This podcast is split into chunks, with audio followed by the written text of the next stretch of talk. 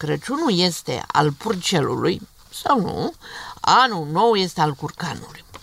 Curcanul este o pasăre mare, frumoasă și furioasă. Porcul nu țare în cap, dar de curcan trebuie să te ferești când îi se înroșesc mărgelele, de obicei albastre. Când eram copii, obișnuiam să-l provocăm pe dumnealui, strigându-i și bătându-i din pumni. Să curcane, n-ai mărgele mai frumoase cale mele. Și el se înfoia ca un păun, mărgelele deveneau roșii, striga și el glu glu glu glu glu și dacă erai mai mic și mai slab de înger, te alerga prin curte furios nevoie mare. El era cel mai autoritar din curtea cu păsări, dar zilele erau numărate, căci el furniza o carne fără grăsime și îndestulătoare pentru anul nou și Sfântul Vasile.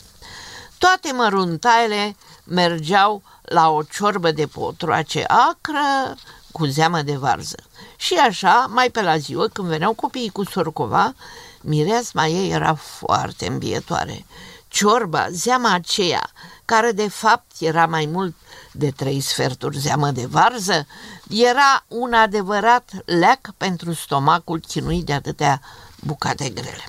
Simplu, se fierb gâturi, pipote, inimi, aripi, labe, chiar capul, se ia spuma, se pun două, trei linguri de orez, doi, trei morcovi, un păstârnac, un pătrunjel, un pic de țelină, separat se fierbe zeama de varză cât de multă, că asta-i de tărie, și se varsă în oala cea mare.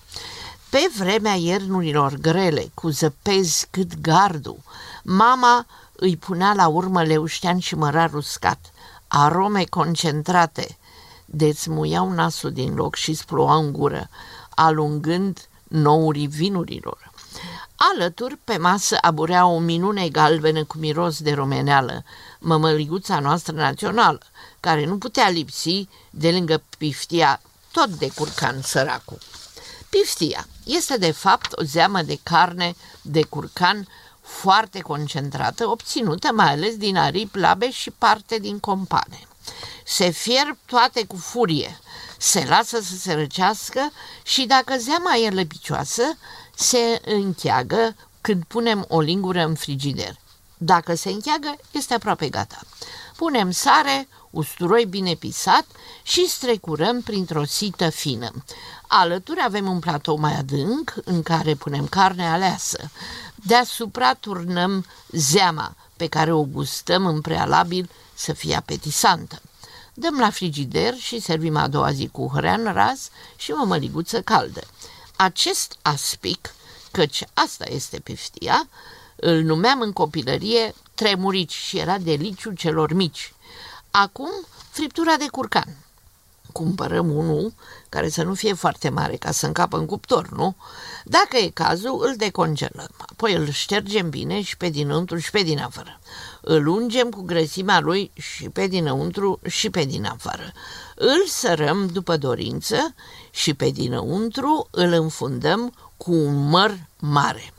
Îi învelim pieptul cu o foaie de slănină subțire ca să nu se ardă și îl așezăm pe un grătar deasupra unei tăvi cu apă și îl dăm la cuptor unde să stea până e gata, stropindu-l din când în când cu un topit, cu o pană chiar din coada lui, uite așa în ciudă, dacă avem. Semnul că e gata îl avem atunci când, dacă tragem nițel de pulpă, nu se mai verde carnea crudă. Se scoate atunci slănina ca să se rumenească peste tot. Garnitură, varză acră, călită tot cu untură de pasăre, de obicei de la gușa curcanului, sau alte legume călite în unt și smălțuite cu verdețuri. De băut, șpriț roșu.